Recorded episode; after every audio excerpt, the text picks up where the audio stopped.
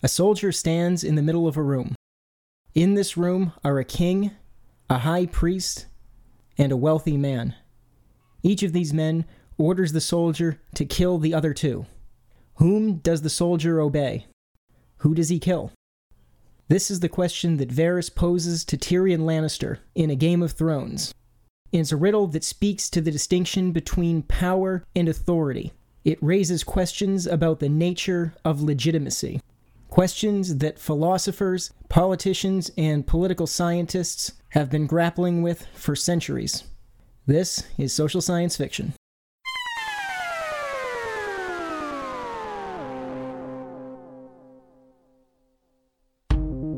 You're listening to Social Science Fiction, a podcast that blends political science and nerd culture, examining the politics of science fiction and fantasy.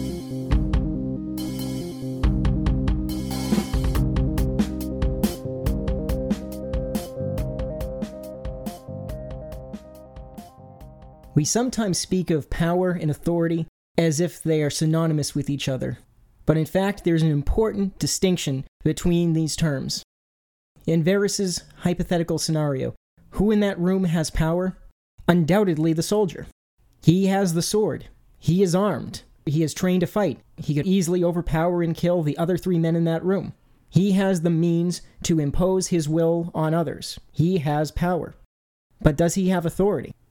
In general, by authority, we mean the right to exercise power.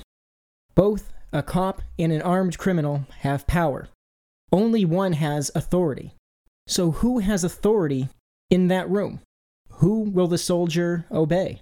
And the answer, according to Varys, is that power resides where people believe it resides. Now, I think what Varys means is authority, but in a sense, it amounts to the same thing. Once you have authority and people perceive that you have authority, they are more likely to obey you, and that now gives you power. If the soldier is a pious man, and believes the high priest truly does speak for the gods, he will likely see the high priest as having authority, having the right to rule. He will obey him, and thus his power becomes the high priest's power. Thus, power resides where men believe it resides. In essence, perception is reality. Now, again, these questions of power and authority are questions that political scientists have been exploring for centuries. The famous German political scientist and historian Max Weber is perhaps best known for his discussion of legitimacy and how rulers gain legitimacy. Now, by legitimacy, Weber meant that most people see the rule of this government as just, as appropriate. In other words, in the minds of most people, the government has true, just authority. They have a right to rule, they have a right to exercise power over others. That, in essence, is legitimacy. A government is legitimate if most of us believe it is legitimate.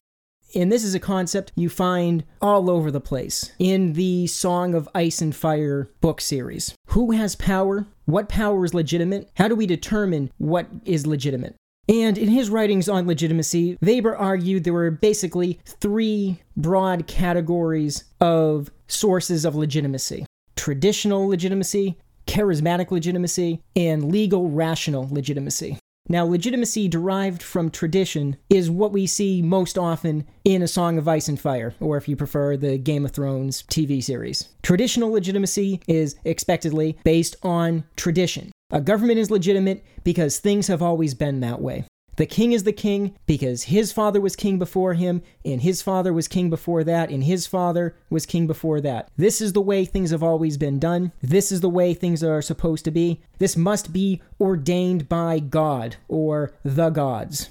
That is traditional authority. And again, it is all over the place in Game of Thrones. And this, of course, makes sense. The series is largely inspired by medieval European history, and the history of medieval Europe is a history of traditional authorities a series of monarchies which derive legitimacy from the idea that this is the way things always have been and always will be, the way things are meant to be, and carried to the extreme, we see this elevated to the concept of divine right, that the king rules because God wants him to rule, because he has selected his family as being special.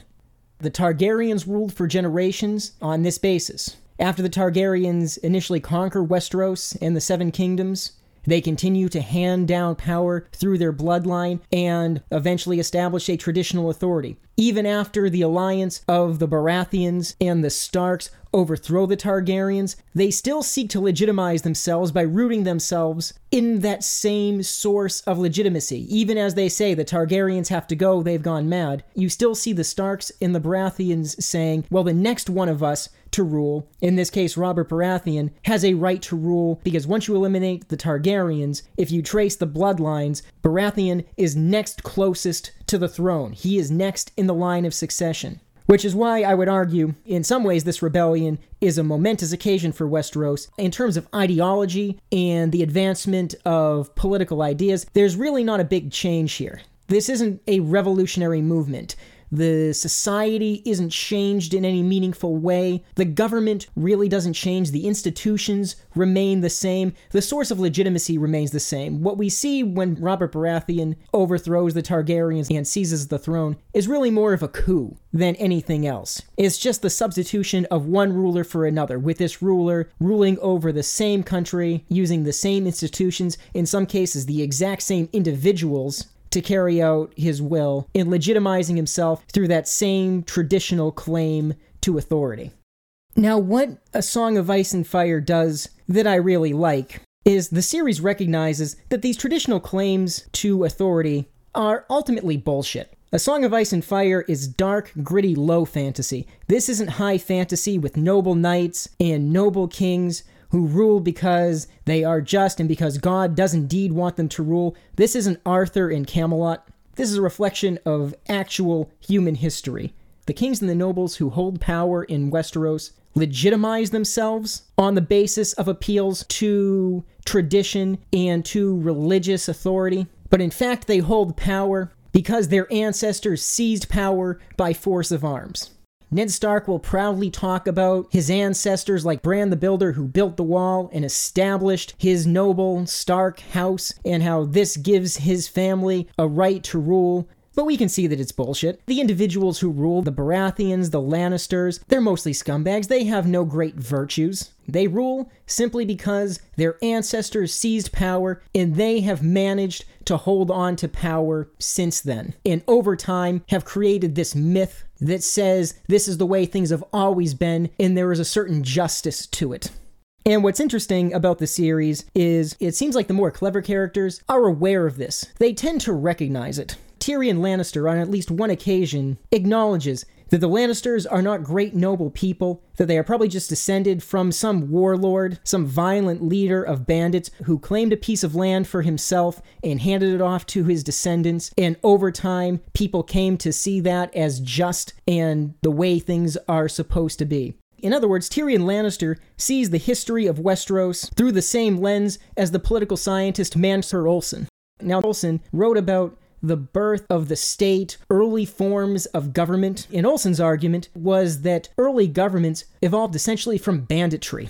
Before the state, before there were organized governments in control of large chunks of territory, you had what Olson called roving bandits. Think things like the Vikings as presented in fiction today. Think about the villains in a lot of medieval fantasy stories. Gangs of men with swords riding around, roaming the land, rolling into a village, killing everybody, setting everything on fire, taking anything of value, and riding off again. And Olson argued what likely happened far in our past was some enterprising bandit leader figured out it's probably more efficient, cheaper, more profitable to set up shop in one place. Why wander the land, burning everything and robbing people all over the place when you can just set up camp in one village and keep taking stuff from them over and over again? And so the roving bandit becomes the stationary bandit staying in one place, taking from the same people over and over again. And over time, the stationary bandit realizes I can't take everything from these people or they'll just stop working for me. They'll stop producing anything because why continue to work and produce things when I'm going to take everything from them? So he starts to take only a portion of what they produce. Maybe he calls this a tribute,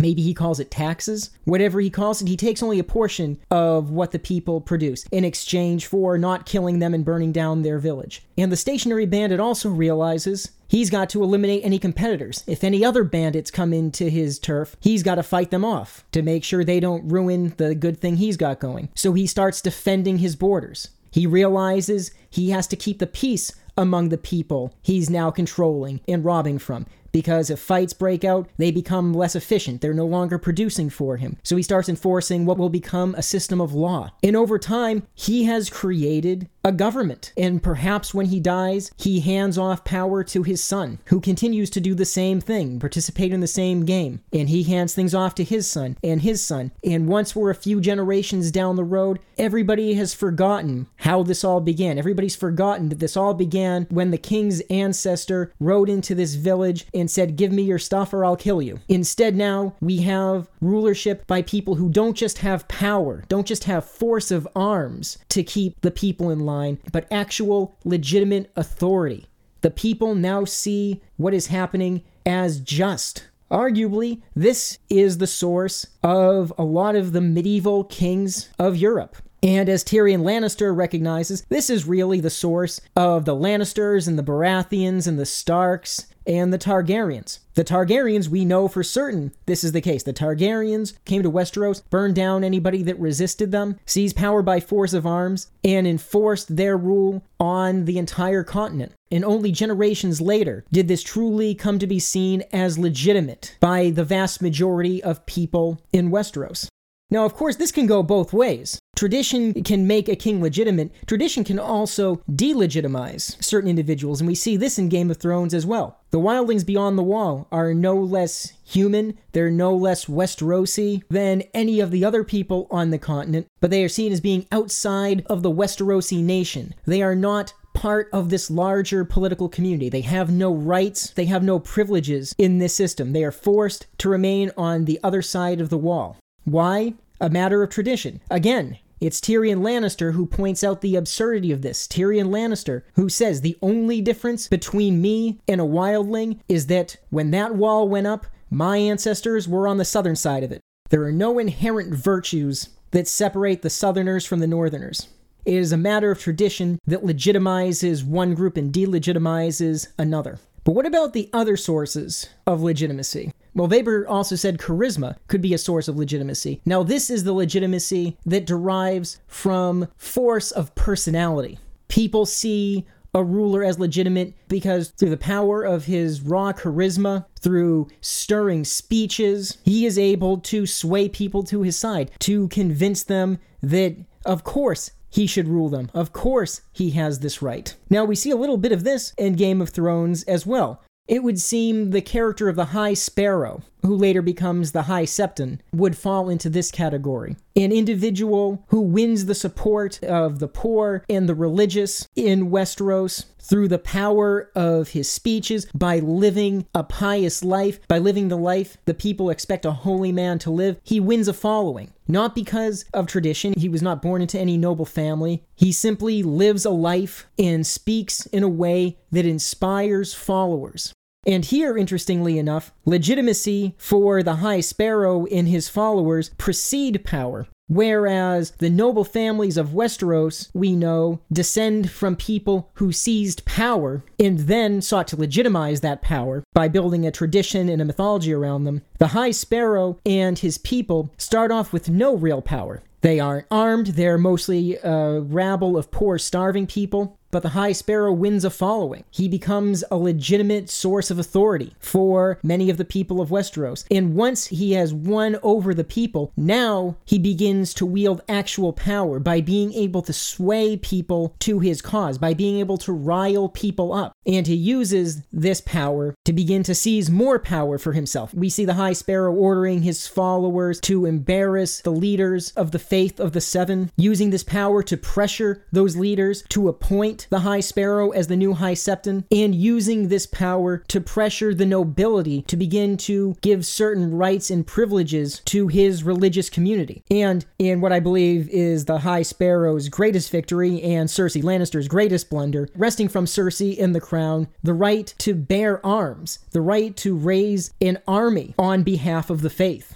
And so we see the High Sparrow, then the High Septon, using his charisma to win legitimacy and then very real military power. And at a point of crisis for the crown, as the Lannisters in King's Landing are fighting a war against their rivals and facing internal turmoil, Cersei Lannister willingly says to a competing organization in her territory, yeah, you guys can also have a right to have arms and to raise an army and to use those forces to enforce your will on the public to some degree. And this decision will, of course, bite her in the ass. But at any rate, that is charisma as a source of legitimacy. And as another aside, this also speaks to the dangers that we've seen come up again and again when religious and secular authorities clash and sort of try to share legitimacy to one degree or another. We know that in Westeros, the primary source of legitimacy for the noble houses is this tradition, this claim that it's always been this way, that their ancestors have always ruled, and therefore they have a right to rule. But it seems that a lot of them also, to some degree, draw on religion. At least the southern nobles. The Starks have their old faith and so on. But for the most part, the rest of them seem to, at least in part, seek to legitimize their rule by these appeals to religion. Apart from saying our ancestors ancestors ruled, they also seem to draw on this faith of the seven and say that they rule because they are part of this faith and the seven faced god, or however they describe it, this deity or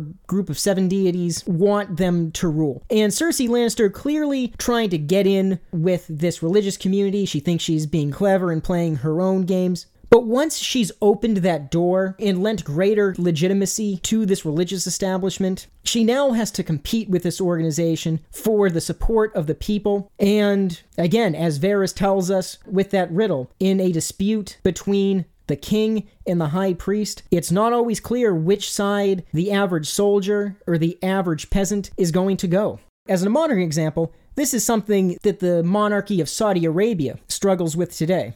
In Saudi Arabia, you have a ruling family, the Saud family, who largely seek to legitimize their rule by appeals to religion. The Saud family will tell their people, we have a right to rule because we are good Muslims. We have created in Saudi Arabia a good Muslim state. That arguably is a primary source of their legitimacy. And the challenge for the Saud family is once you have begun to derive legitimacy from a religious appeal, now you have to be concerned with what the religious establishment is saying about you. If the religious people start to turn on you, you may lose legitimacy. And now you've lost the people, and now you could be facing some kind of uprising. And this is something the Saud family has, again, struggled with for a couple generations now. The Sauds are consistently seeking to consolidate their power, to increase the power they have over their country, but there is always this knowledge in their minds that if the religious clerics, the ulama, turn on them, begin to tell the people, the Saud family, they are no longer good Muslims, they're no longer ruling Saudi Arabia justly, there is the concern that the people will turn on them. And so we've seen in Saudi Arabia sort of a pattern where when the Saud family seems to feel threatened, feel weak, feel like they're facing some kind of threat or some kind of danger, they seem to defer more to what the religious authorities want. They seem to make more concessions to them, do more things that the ulama want, while when the Saud family is feeling strong, they feel powerful, they feel secure, they begin to push back against the religious establishment. They seek to take power from them, to do what they want to do, and seem to take more risks in terms of pissing off the religious establishment. A few years ago, there was a lot of talk about how Saudi Arabia, under the leadership of the Crown Prince Mohammed bin Salman, was beginning to liberalize with regard to women's rights. Saudi Arabia was beginning to allow women to drive cars, for example. And this received a lot of praise from some pundits in the West who thought this was a great sign. Saudi Arabia is modernizing, they're reforming, they're liberalizing. And I was always a little less optimistic about the whole thing. Not to say that this wasn't a positive development, but I always suspected it was more of a case of testing the waters and seeing how much he could push back against the Saudi religious establishment. I always thought he probably wasn't giving women the right to drive because he actually cared about the issue, but because he knew it would piss off the religious officials, and he wanted to see if he could do it and get away with it. And when he seemingly did, I think he took it as a sign that he could begin to consolidate power more for himself. And so I've wondered since then, in the future, if we might not see Saudi Arabia moving away to some degree from legitimizing their rule solely on the basis of religious claims and shifting to other things, maybe more of just relying on tradition or the fact that the Saud family provides peace and stability and prosperity to its citizens, and so on. And if so, we may see Saudi Arabia become possibly less of an overtly religious state, but it's certainly not going to democratize or become a model of liberalism in the Middle East. But still, it is a sign that things may be changing in Saudi Arabia. And arguably, as one final side note, Saudi Arabia recently moving towards formalizing peace with Israel could be another sign that these kinds of changes are coming, that Saudi Arabia is becoming less interested in legitimizing their rule on the basis of being good Muslims as they define the idea, and less about we're fighting the evil Israel as good Muslims, and will begin to more legitimize themselves on the basis of other things. But anyway, this just speaks to the very real conflict that can arise between competing secular and religious sources of legitimacy in a state. But anyway, getting back to the Game of Thrones stuff. That's charismatic legitimacy. Finally, Weber described legal rational legitimacy. In other words, a government that legitimizes itself on the basis of having a clearly established legal process that everybody understands and everybody abides by. And of course, democracies are the best example of this. We view our governments as legitimate because they won elections. Whether you like the outcome or not, you know that the people holding power won a free, fair election according to rules and procedures that are the same for everybody and everybody understands and everybody agreed to ahead of time. That's legal, rational legitimacy. And by the way, it need not be actual elections and democracy. That's the most common in the real world. But I think you could make the case that you could have legal, rational legitimacy coming from other procedures as long as those procedures are, again, agreed to ahead of time, free, fair, the same for everybody. For example, arguably, Wakanda's government derives legitimacy from a legal, rational process. Leaders of the various tribes that make up the Wakandan state are free to fight each other. The rules of these fights are agreed to ahead of time. Everybody agrees that the winner gets to become the king. It's a legal, rational process. Not a democracy, but it's something that people agreed to ahead of time and everybody abides by. And the fact that in Black Panther, the guy that most people don't want to be the leader wins the fight and people end up swearing allegiance to him speaks to the fact that this system is pretty stable. And people in Wakanda truly do see it as legitimate. They are willing to support and obey a leader they don't necessarily like because he took part in the process fairly and won. And of course, Game of Thrones being a dark, gritty, medieval style world, we don't really see any legal, rational legitimacy in the story, at least none I could think of maybe some of those city states that we see a little bit of out in the east have something like that, but nothing that's really explored in detail as far as I can remember. And again, this makes sense. Game of Thrones, A Song of Ice and Fire, is a reflection largely of medieval Europe, and medieval Europe didn't really begin to move away from traditional sources of authority and towards legal rational authority until after Europe had begun to modernize and feudalism had been replaced with true states and so on. So arguably, Westeros is a long way off from legal, rational legitimacy. But ultimately, whatever source of legitimacy you're looking at, it sort of comes down to the same thing. Again, as Varys says, power, or in this case, authority, legitimacy, resides where men believe it resides. Perception is reality. And that's why so much of A Song of Ice and Fire is about individuals not just seeking to gain power, but seeking to legitimize their power. And for me, those are the best parts of the books and the early seasons of the TV show. The characters struggling to find a way to win support for their cause, not just raise the armies, but also convince people that they have a right to rule, convince people to fight for them. Really, the first book largely revolves around the mystery of Jon Arryn's death, and we discover that the murder is motivated by a desire to keep secret the fact that the Baratheon children are not actually the children of Robert Baratheon, which would screw up their claim to legitimacy and throw the entire system into chaos. The later books involve a war between competing armies, all with alternate sources of legitimacy. Stannis Baratheon seeking to root his claim in that same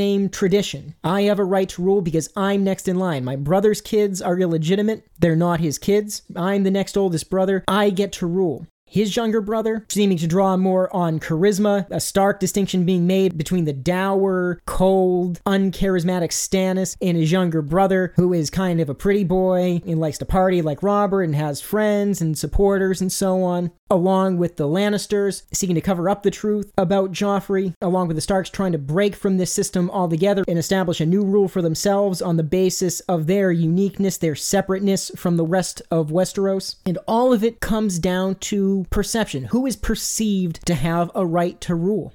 And that's why I like the A Song of Ice and Fire trilogy and at least the early seasons of the TV show before things kind of went in a more generic action adventure direction and we kind of lost a lot of the interesting political intrigue and so on.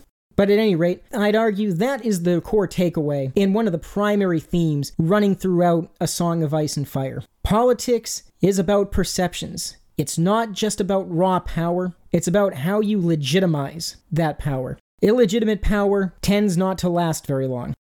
And so that's legitimacy through the lens of A Song of Ice and Fire. George R. R. Martin, please finish at least one of these books. We'd love to keep talking about this and move this story forward and get a better ending than what we got from the TV show. I'll probably complain about that at some point in the future. But yeah, that's it.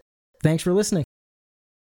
And side rant. Okay, I know I pissed some of you off a couple weeks ago when I criticized the San Junipero episode of Black Mirror. And I'm just going to continue this trend of being a contrarian. This week, I want to tell you why I hate the Starks, and especially Ned and Robb. Now, look, I know everybody loves the Starks. They're good and noble, and yay, yay, they're they're the they're the good guys. We root for them, and Sean Bean is great, and all, and all that. Look, the Starks suck, and let me tell you why. I would respect the Starks a lot more if they weren't forcing other innocent people to risk their lives and die for their causes. And I'd also respect them more if I thought their cause was anything more than wanting to protect their personal feelings of moral superiority. Because that's what I think Ned Stark is ultimately after. Ned Stark is a man who primarily cares about feeling good about himself. He's constantly concerned with what will make him feel like a good person, to the point where he puts other people at risk to serve this cause. And if he was only risking his own life for this, then that would be his choice. But he's knowingly sacrificing other people to serve this cause. At the end of the book, A Game of Thrones, and at the end of the first season of the show, the truth finally comes out. Ned Stark discovers that Robert Baratheon's children are not his, they're the illegitimate children of Jaime and Cersei Lannister, and he at least suspects that the Lannisters are behind the murder of his friend Jon Arryn and murdered him to keep the secret, and they are behind the death of Robert Baratheon. He knows the Lannisters are about to seize power for themselves, and he knows that when they do, he, his whole family, everybody connected to him, along with a whole lot of other innocent people, are going to be at risk and he has a brief window of opportunity to do something about it. And during this window, he has two different men come to him and offer to help him defeat the Lannisters, save himself and his family, and prevent the rise of some fairly evil people to power in Westeros. Renly Baratheon comes to him, hey, I've got an army, I've got support, just back me, we can put down the Lannisters and take power, and then we're safe. Littlefinger comes to Ned Stark, hey, grab the Lannister kids, declare yourself the temporary protector of the realm, and then once we have power, we'll figure out what to do from here. Ned Stark turns them both down because it's not right, not the right thing to do. Stannis is supposed to be in charge, so screw you, Renly, I'm not taking your help, and I don't use children as a hostage, which, by the way, is totally bullshit and hypocritical for Ned Stark to say, because what is Theon Greyjoy? Ned Stark has been raising Theon Greyjoy for years, and yes, they make it out like, oh, he's an, he's part of the family. He's like an adopted he's an adopted son. No, Theon Greyjoy is a hostage. Ned Stark has been holding on to this kid for years. Took him away from his family, took him away from everything he ever knew to hold on to him so that Theon's father doesn't start another war. He's been holding on to a hostage for years, but suddenly he's going to say, no, it'll make me feel bad as a person to grab these kids and use them to keep Cersei in line, knowing for a fact that Cersei has already killed people and will likely try to kill other people if you don't have some means to control her. I mean, watching Ned Stark turn down these offers of help, it's like the joke about the man in the flood who keeps turning down people coming by in boats and helicopters because he's sure that God will save him so he doesn't need help from anybody else. And then the man finally dies in the flood. He gets to heaven. Hey God, what happened? I why why didn't you save me? And God says, "What are you talking about? I sent you a couple boats and a helicopter." This is Ned Stark at the end of his story, just turning down any chance of coming out of this safely. And again, doing it because the things he has to do to win kind of make him feel bad. And again, if it was just him, if it was just his life on the line, I'd say it's his choice to make. And if he hadn't made a decision to insert himself into this situation, to accept Robert Baratheon's offer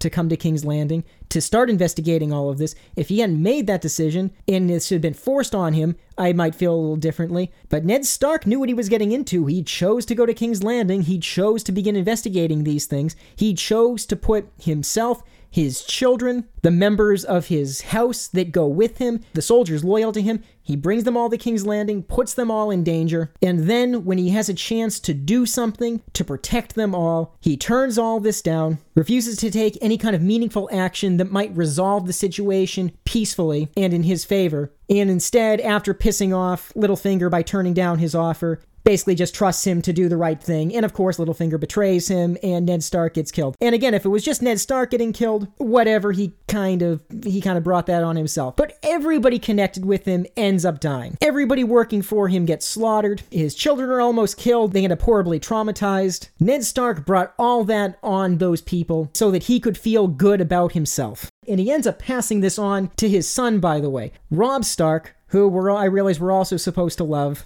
starts a war, marches an army of people loyal to him, trusting in him south, wins a bunch of battles, cuts a deal with the Freys to win their support, and then decides to piss them off. And again, he does it basically so he can feel good about himself. After agreeing to marry one of the Freys, he goes and knocks up another woman, and because he's feeling bad about himself, and he should, to ease his own conscience, he says, Oh, I'm going to marry her. Well, it makes him feel better about himself, but now it pisses off the Freys, leads to his betrayal, the Red Wedding, and a whole bunch of people who trusted him, who were, who were loyal to him, end up being slaughtered.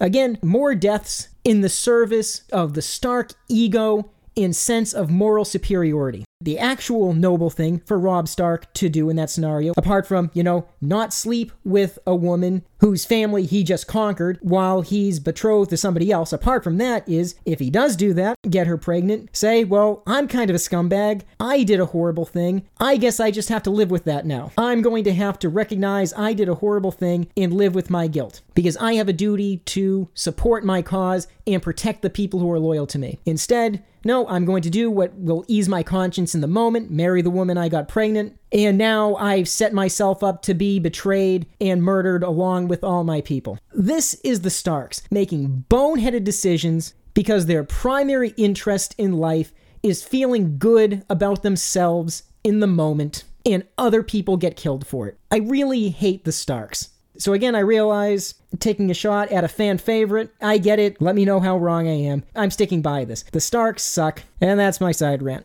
Thank you. Hey, everybody, thanks for listening. As always, I'd love to hear from you. Let me know what you like, what you don't like. I love to hear suggestions for future episodes. You can reach me on Twitter at Social Sci Fi Show, on Facebook at Social Science Fiction Podcast, on Instagram at social underscore sci underscore fi, and you can email me at social science fiction show at gmail.com. Thanks for listening. See you next week.